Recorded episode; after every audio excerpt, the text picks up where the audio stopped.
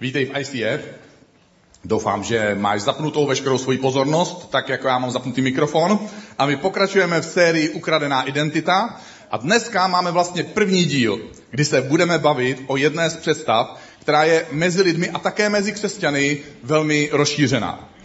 Vědci za několik posledních desítek let potvrdili to, co filozofové a psychologové tvrdili už delší dobu. A to, že náš mozek funguje v mnoha ohledech jako stroj a nerozlišuje dojmy a fakta a střebává a třídí a zarazuje všechny tyhle dojmy i fakta jako informace a s těmihle informacemi pak dál pracuje, jako by to byla všechno pravda.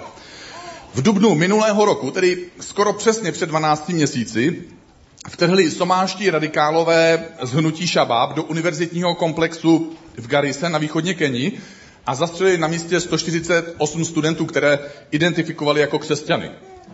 Na konci minulého roku potom, o několik měsíců později, se tedy v hlavním městě Nairobi v Keni rozhodla místní univerzita připravit studenty a svoje zaměstnance na případný možný takový teroristický útok cvičením.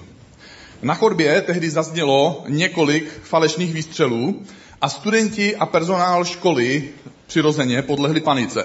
Někteří studenti byli zraněni v davu, který se snažil vyběhnout před nebezpečím z té budovy a jiní vylézali okny a skákali dolů, aby si zachránili před údajnými teroristy život. Bylo to sice jenom cvičení a nebyl to teroristický útok, ale lidé uvěřili, že to je útok a ten den zemřelo 30, jeden člověk a 30 lidí bylo vážně zraněno. Lež, které uvěříme, nás ovlivní stejně, jako by to byla pravda. A proto je dodnes lež ta nejsilnější ďáblova zbraň a jak říká apoštol Jan, když ďábel mluví lež, mluví tak, že je mu vlastní, protože on je lhář a je otec lži. My jako následovníci Ježíše hledáme řešení na boj s takovouhle lží a s takovýmhle lhářem. A nevýhodou toho našeho souboje s touhle lží a s tímhle lhářem je, že my se učíme rozlišovat pravdu od lži posledních 20, 40, někteří už dokonce 60 let svého života, zatímco lež je tu od nepaměti. A má neuvěřitelně sofistikované strategie, jak nás obelhat. Ježíšova odpověď na tuhle pro nás dost nevýhodnou situaci je následující. Ježíš říká, poznáte pravdu a když poznáte pravdu, tak ta pravda vás osvobodí. Je těžké říct, co je na obrazu špatně, co na něm bylo změněno, pokud jsme se narodili a ten obraz, který my dnes vidíme, už byl změněný, předělaný nebo poškozený. Nejsnadnější způsob, jak odhalit lež, je vidět původní záměr nebo ten původní originál. A my tuhle a následující dvě neděle budeme mluvit o třech oblastech, kde můžeme být někdy oklamáni a také se pokusím ukázat, jak člověk může najít ten původní obrázek, ten původní referenční bod, ke kterému se můžeme vracet a se kterým můžeme srovnávat tu dnešní realitu a odhalit tak lež, která někdy bývá tak hluboce zakořeněná v našem podvědomí nebo je zakořeněná do naší identity. Takže dneska bych se rád věnoval představě, kterou nám říkají rodiče, říkají nám ji ve škole, říkají nám ji ve školeních, ve filmech se to říká, my sami si to často opakujeme a ta všeobecně přijímaná představa říká, že musím být silný. Musím být silný. Je nám řečeno, že nakonec to totiž všechno zůstane jenom na nás. To je špatná zpráva, že? A my musíme všechno držet pohromadě.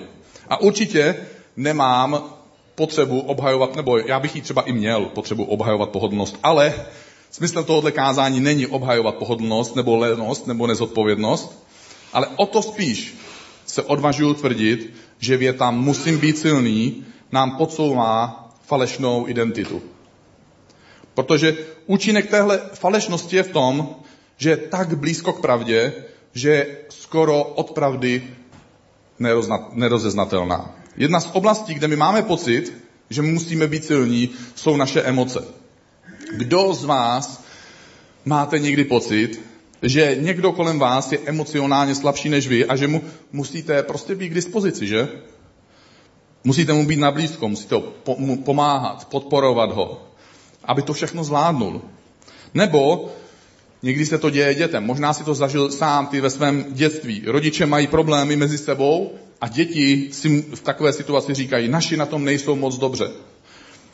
A musím být statečný nebo statečná, musím být silný nebo silná, musím se snažit, abych jim to nedělal ještě těžší. A aby se kvůli mně nerozešli nebo snad dokonce nerozvedli. Nebo naopak se to někdy týká nás, když jsme manželé a potom už i rodiče. Tak se můžeme dostat do situace, kdy si říkáme, ty vole, už je to všechno v pytli, jako. Jo. Je vidět, že s někým souzním tady úplně. Už se k sobě nedokážeme chovat slušně, já ji snad už ani nedokážu milovat. Ale máme děti a tak, ty, já musím být silný, já musím to nějak ustát, musím to nějak zvládnout. Někde hluboko uvnitř se tak často bojíme být otevření a zranitelní a nakonec nechceme, aby to třeba někdo i jen tušil. A možná se rovnou tahle myšlenka týká někoho z nás. Ale někdo jiný, a mám pocit, a opakuju, že nechci vyvolat dojem, že máme být nezodpovědní, ale někdy jsme v situaci, kdy máme pocit, musím finančně obstát. Někdo možná občas má tenhle pocit. V mojem případě třeba musím zajistit rodinu. Je to tolik, co se musí platit, ale nějak to musím zvládnout, že? A to se blíží prázdniny. Takže nevím jenom, nejenom, že nevím, jak splatím dluhy, někoho se může týkat, ale já taky nevím, jak zaplatím dovolenou a taky děti chtějí jet na tábor. No, nebo na summer camp. A to je ještě, do konce roku čeká škola v přírodě. A teď každý to vidí jinak, tu školu v přírodě. Děti se těší, maminka jim to přeje, že? A tatínek vidí blížící se finanční katastrofu. To není finanční, eh, škol, škola v přírodě za 8 tisíc, to je škola v přírodě za třikrát 8 tisíc. To je celá moje vyplata. Ale musím být silný. A musím to zvládnout. Nebo jsem teď slyšel o kamarádce, které přišel účet za vodu za 60 tisíc. Co si pomyslí? Jak projde různýma fázema, že takový člověk? Nejdřív, to je kravina, jo? Oni se zbláznili, takže se začne bránit, takže všude obvolá, jo? Pak, pak zjistí teda, že se to s tím nedá nic dělat, takže pak se vsteká, jo? Já prostě zblázním, prostě to, to je nespravedlivý a tak dále, až nakonec se dostane do toho konečného bodu, do kterého většina z nás nakonec musí dojít a to je, co mi zbývá. Musím být silná, musím to nějak doplatit. Třetí oblast, kde my máme pocit, že musíme být silní, pokud jsme protože někteří z nás jsme tady věřící, tak třetí oblast je duchovní oblast. Možná si jeden z mála, nebo možná dokonce jediný ve tvojí rodině, kdo následuje Ježíše Krista občas si řekneš, ano, já musím tohle břemeno nést za svoji rodinu. Mnozí ve tvé rodině tě sledují. A někteří dokonce to mají jako sport a říkají si, to jsme zvědaví, kdy udělá nějakou chybu. A je vidět, že někdy máte dobrý příbuzný. Protože cokoliv řekneš, může a bude použít to proti tobě. Takže, když nepiješ alkohol, tak ti řeknou, to tvoje náboženství tě nějak hodně omezuje, co? Koukám. A nebo se jednou napiješ alkoholu a řeknou, to jako věřící, jako může pít alkohol, nebo co? Takže, nebo vedeš, jsi tady z ICF, vedeš nějaký tým, Tady máme hromadu týmů, a, nebo vedeš small group, máme tady úžasný small group. A může tě napadnout, co když se mě ty moji lidi zeptají na něco, na co nebudu znát odpověď. Nebo ještě horší otázka ti může napadnout, co když zjistí, že v téhle věci jsem opravdu slabý. Já si před nima musím udržet postoj lídra, aby mě mohli respektovat. Já musím být duchovně silný. Přece nejenom kvůli jako sobě, abych jako, ale taky kvůli ním. Čtvrtá oblast, kde můžeme cítit tuhle potřebu být silný, je naše profese nebo podnikání nebo zaměstnání. V práci máš různé lidi. A aby si udržel pozici, musíš s některýma opravdu, ale opravdu divnýma lidma výjít i proti svoji vůli. Nebo ti v práci vadí nějaká věc, ale nedá se s tím prostě vůbec nic dělat. Musíš to nějak přestát a smířit se s tím, že to je tak, jak to je. Nebo máš tenhle pocit, pokud to neudělám já, tak to nikdo neudělá. To byste se divili, kolik lidí ráno za mnou přišlo a řeklo mi, že tohle je pravda, že tohle cítí. To znamená díky Bohu, že sem chodí tolik lidí, na kterých stojí základy tohoto státu. Protože kdyby oni to neudělali, celá Česká republika už by se dávno zroutila. Celý to prostě leží na mě. Pokud bych polevil, spousta lidí to pocítí a budou zklamaní. Nebo pracuješ v církvi, někteří z nás tady pracují v církvi dokonce, nebo se díváš přes internet a pracuješ v církvi. A říkáš si, co když něco podělám? Co když to, co dělám, někomu tady v té službě opravdu ublíží a mnoho lidí bude zraněných? Nebo to se týká mě, některých z vás, kteří sem občas chodíte na pódium a máte mikrofon a pak musíte 30 minut mluvit. Řeknete si, co když kázání, ale řeknu, vím se to vlastně nestane, ale mně se to může stát určitě, protože se mi to děje. Co když řeknu opravdu špatný vtip a někdo pak už nepřijde? Jak je vidět, že někdo už moje vtipy přežil. Nebo, to se mě někdy taky týká, co když kvůli mojí prudkosti a necitlivosti ublížím někomu z vedoucích nebo z dobrovolníků. To je reálná hrozba, takže teď je tady ticho, to jsem pochopil. Špatná zpráva je, že pokud si měl pocit třikrát nebo čtyřikrát během toho, co jsem dělal tenhle výčet, nebo i víckrát, že tohle se tě někdy týká, nebo často týká, tak možná toho na svých ramenou neseš opravdu hodně. A před 15 lety jsem měl možnost mluvit s kazatelem v důchodu, který on jako mladý opustil Spojené státy, přestěhoval se do Jižní Koreje, do hlavního města Soulu, tam začal spolupracovat s místním korejským kazatelem a založili místní církev, kde sto, začaly chodit stovky lidí, pak tisíce lidí, pak desetitisíce lidí, nakonec sta tisíce a nakonec přes půl milionu lidí navštěvuje tuhle církev v jednom jediném městě. A tenhle kazatel měl díky tomu možnost nazbírat opravdu hodně zkušeností a viděl hodně osobních příběhů jednotlivých věřících i kazatelů. A já jsem se ho, když jsem ho potkal, tak jsem se ho zeptal, co si myslí, protože, a zeptal jsem se je, proč je nemálo kazatelů a dobrovolníků, kteří se ve svojí službě Bohu zhroutí, mají infarkty, prožívají stres, který dosahuje někdy až na úroveň deprese. Tohle je důvod, proč máme tohle dnešní téma. Jeho odpověď byla tak prostá, ale opakovaně často zapomínáme tak prostou věc dělat a žít. Satan se snaží ti namluvit, že musíš být silný. Ale jedině když poznáš pravdu, tak pravda tě osvobodí. A první pravda, o které jsem osobně přesvědčený a na kterou ty sám můžeš dneska večer přemýšlet, je tato. Tvá síla je omezená bez ohledu na to, jak se cítíš silný. Tvá síla je omezená bez ohledu na to, jak ty se cítíš silný, nebo jak dokonce silný jsi.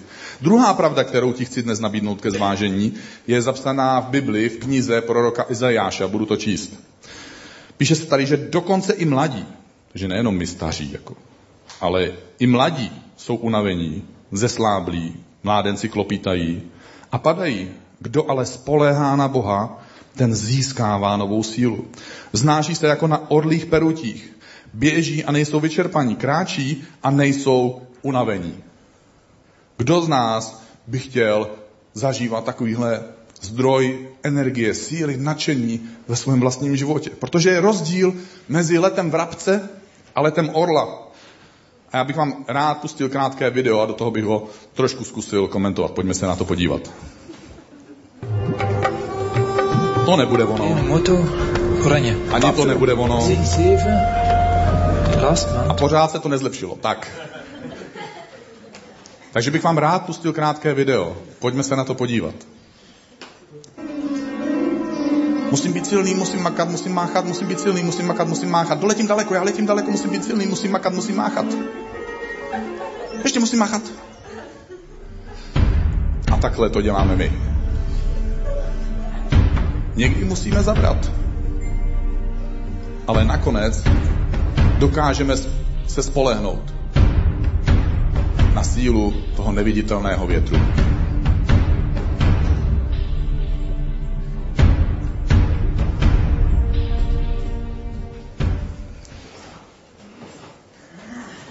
Čemu se ty podobáš víc? Jsi někdy jako ten vrabec? Někdo už tady se hlásí rovnou pre, pre, preventivně. Ani nečeká na tu druhou otázku. musím makat, musím máchat, musím makat, musím máchat. Nebo jsi víc jako orel? Vychr je můj přítel, protože mě pozvedá. Hluboký pád ze skály je můj přítel, protože mi dává rychlost. Vy víte, že občas na sebe spody já prozrazuju nějakou svoji slabinu. Lidi vedoucí v týmu ICF, eh, tak čím déle mě znají, tím víc poznávají moje slabiny. A já je mám totiž dobře zamaskované, takže až když se mnou začnou spolupracovat, spolupracují se mnou díl, tak ze začátku oni projevují nadšení. Jo, eh, že dostávají možnosti, které nedostávali, respekt, který nedostávali, prostor a zdroje, které nedostávali. A po čase poznají i tu druhou utajovanou část. Protože já nejsem Bůh. Rozčarování pro některé. Já nejsem slunce, takže vy mě můžete obejít z druhé strany, což teda některým zabere čas, protože ten obvod je trošku větší než u jiných, ale vy mě můžete obejít a z druhé strany zjistíte, že tam mám stín, jako slunce ho nemá. A tak eh, já jsem někdy pomalý. Jsem pomalý. A... Taky mám někdy schopnost z ničeho nic prudce vystartovat a někdy mi dokonce musí uprostřed setkání týmu někdo skočit do řeči a říct, Dane, za tohle se dává normálně červená karta. Tu jsem slyšel tuhle větu, takže to jsem si právě tady napsal, protože to se mi vrylo do paměti, tenhle okamžik. Nebo někdy, já mám takovou zvláštní hlavu, eh, tak jako, nemyslím tím jako zvenku, to asi taky, ale, ale, ale uvnitř. Já zatímco třeba k vám mluvím, tak mě napadá ještě spoustu dalších jiných myšlenek. Takže proto já musím kázání číst, protože já bych vám řekl tolik věcí, aby byste pak odcházeli a pokládali si otázku, čem to dneska bylo. A, ale když něco vedete, je tam přes 200 lidí, prostě dobrovolníků je 130, máte tam x týmů, x vedoucích, prostě všeho možného, tak eh, je to těžký žít s vedoucím, který má neustále nové nápady, nová řešení, nová, nové způsoby, nové cesty. Takže já buď už mám nějakou novou cestu vymyšlenou, nebo mám celou variantu mnoha různých cest, jak by se dalo dojít k cíli. A pokud je nemám, tak mám spoustu otázek, jak by se taková cesta dala najít. Takže někteří lidé z týmu už se naučili větu, minule si říkal, že by to ideálně, bys to viděl takhle. Platí to pořád ještě? A to nemluvím o tom, co všechno, teď jsem vám samozřejmě neřekl nic vážného, že? Já nejsem hloupej taky úplně. A, a to, to není úplně všechno, protože co všechno o mě ví Kristýna, jo? Kde všude je ke mně milosrdná. Podobně je jako Noé. On měl, on měl syna, tři syny a jeho dva synové, Sem a Jáfet. Oni ho přikryli, když byl nahý, když se opil, poté, co skončila potopa, vypěstoval první víno a docela si ho užil. Tak podobně ona někdy milosrdně přikrývá moje nedostatky a já jsem tak vděčný, že v tom, na ní v tomhle takový spolek, takže vy vůbec nic nevíte, skoro. A proč to všechno takhle na sebe prozrazuju? Z jednoduchého důvodu, protože jsem přesvědčený, že část toho, velká část toho, jakou mám rodinu, jakým způsobem si žijeme, že mám nějakou hezkou práci, že můžu sloužit Bohu způsobem, jakým mu sloužím, že to není v tom, jak jsem výjimečný, jak moc jsem dokonalý a jak moc rychle mávám křídly. Teda v mém případě určitě to není o té rychlosti mávání křídel. Je to v tom, že dovoluju Bohu, aby působil ne tak, že bych něco nějak záhadně přitahoval, ale jako bych se na něčem znášel bez svojí vlastní zásluhy. A poštol Pavel napsal v dopisu věřícím do Korintu následující větu, kterou se dostávám na konec kázání, ale taky se dostávám k tomu nejdůležitějšímu. A poštol Pavel tady v tom dopisu, v téhle větě zaznamenal, co mu Bůh řekl, když on žádal Boha o pomoc. A Bůh mu říká, Pavle, moje milost ti stačí. Má moc se plně projeví uprostřed tvé slabosti. Já jsem si téhle větě od jednoho kazatele vypůjčil krátkou lekci z řečtiny, tedy z jazyka, ve kterém byl tenhle dopis původně napsaný. Mám tady pět slov, bude to opravdu krátký. Já vím, že chodíte do školy někdy a že vás to už nudí ta škola, takže jsem pochopil, že to musím nandat hodně rychle. Takže pět slov. Díky. Slovo milost. Je v řečtině slovo karis, což znamená nezasloužená přízeň. Milost je tak moc nezasloužená, že ostatní pohoršuje, že byla někomu udělená. Takže například takhle to bývá s prezidentskou milostí. Od revoluce my máme teprve třetího prezidenta, Každý z nich udělil nějakým, ale opravdovým zločincům prezidentskou milost a každý z nich za to sklidil opravdu tvrdou kritiku. A to je v pořádku, protože milost je nezasloužená. Další slovo v téhle větě je slovo dostatečný. V řečtině slovo karo. Je tam háčko, abyste si to nespletli s kafem bílým. Znamená to neomezené zajištění. Podepisovali jste někdy v, I, uh, pode, v ICF taky. Podepi, podepisovali jste někdy v životě nějakou pojistku, třeba životní, nebo na dům, nebo na něco, prostě na koloběžku. Tady v ICF je pár finančních poradců, teda dneska tady nejsou, protože mají školení, jo, jsem se doslechl, ale jinak tady jsou a až s nima budete jednou něco podepisovat, tak oni vám řeknou, za tuhle měsíční splátku dostaneš v případě nějakého si neštěstí tak maximální měsíční plnění. Když tu měsíční plátku, splátku navýšíš, tak to maximální měsíční plnění se taky navýší. To slovo, které je použito v téhle větě, vyjadřuje to, že není stanovená horní hranice náhrady. Znamená to, že tak dlouho a tak moc, jak budou narůstat náklady na nápravu neštěstí, tak dlouho a tak moc bez omezení bude pojišťovna dál a dál proplácet náklady, až nedojde k plné náhradě. Třetí důležité slovo v téhle větě je slovo moc, tedy řecky dunamis. A doslovně tohle slovo znamená explozivní, zázračná moc.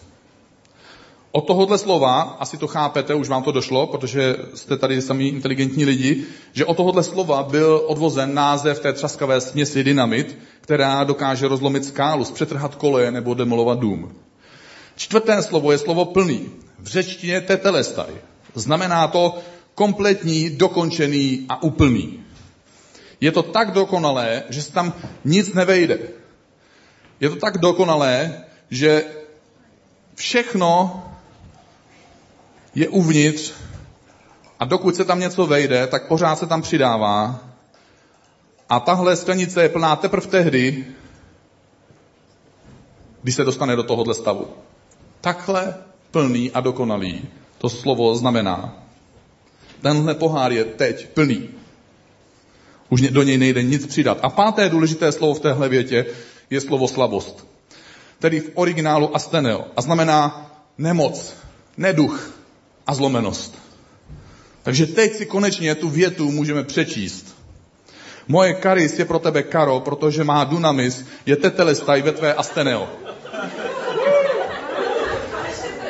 Teď už to chápete. Dávám ti nezaslouženou přízeň, říká Bůh. A možná se to týká dneska večer. Dávám ti nezaslouženou přízeň, která ti zajišťuje vše bez omezení. Protože moje boží explozivní zázračná moc je v tobě úplná. Tehdy, když jsi přede mnou kompletně zlomený.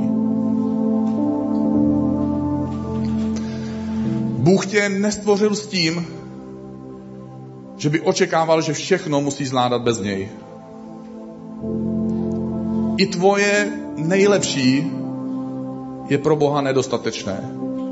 A to boží nejlepší je pro tebe a pro mě vždy dostatečné. Nevím, s čím jsi sem přišel dneska večer. Možná ve tvém životě neseš tolik břemen, že si říkáš, že už to nemůžeš zvládnout. Nebo ve tvojí hlavě zní myšlenka, to by bylo krásný, kdybych mohl někdy přestat být jak ten vrabec a roztáhnout křídla a spolehnout se na sílu neviditelného větru. A nebo ve tvojí hlavě zní myšlenka, ty tady ty se zbláznil. Já to přeci nemůžu ale nechat být. Ten Bůh přeci nemůže být tak moc skutečný.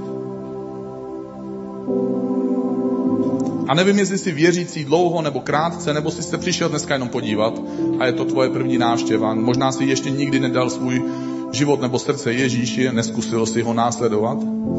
Nebo ho možná už následuješ roky. Ale ať tak či onak, bych ti přál, aby si nemusel věřit té lži, že všechno leží jenom na tobě a že musíš být silný.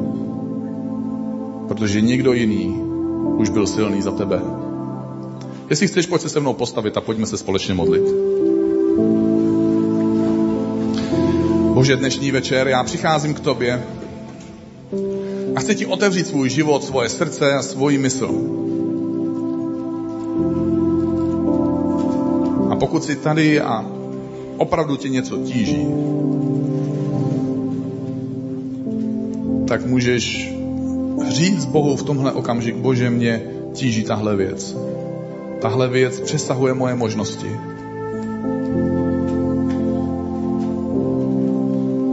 Bože, já bych tak rád roztáhl křídla. A nebo si tady a tvoje hlava říká, to by bylo krásné, kdyby něco takového bylo. Kdyby takový Bůh byl. A je jedno, jestli už následovník Ježíše nebo, nebo ještě nejsi. Tenhle problém může být pro tebe úplně stejný. Nejsem si jistý, jestli mohu roztáhnout ta křídla a spolehnout se na neviditelnou sílu Boha a jeho lásky. Pojďme to říct Bohu. Bože, já ti otvírám svůj život. Chci ti začít důvěřovat chci přestat věřit té lži, že musím být vždycky silný za každou cenu. Otvírám ti svůj život a svoje srdce. Prosím tě, dej mi víru. Posiluj mou víru. Dej mi zkušenosti. Dej mi svoje slova. A dej mi takové přátele, kteří mi pomůžou vidět, že se můžu spolehnout na neviditelnou moc tvojí lásky.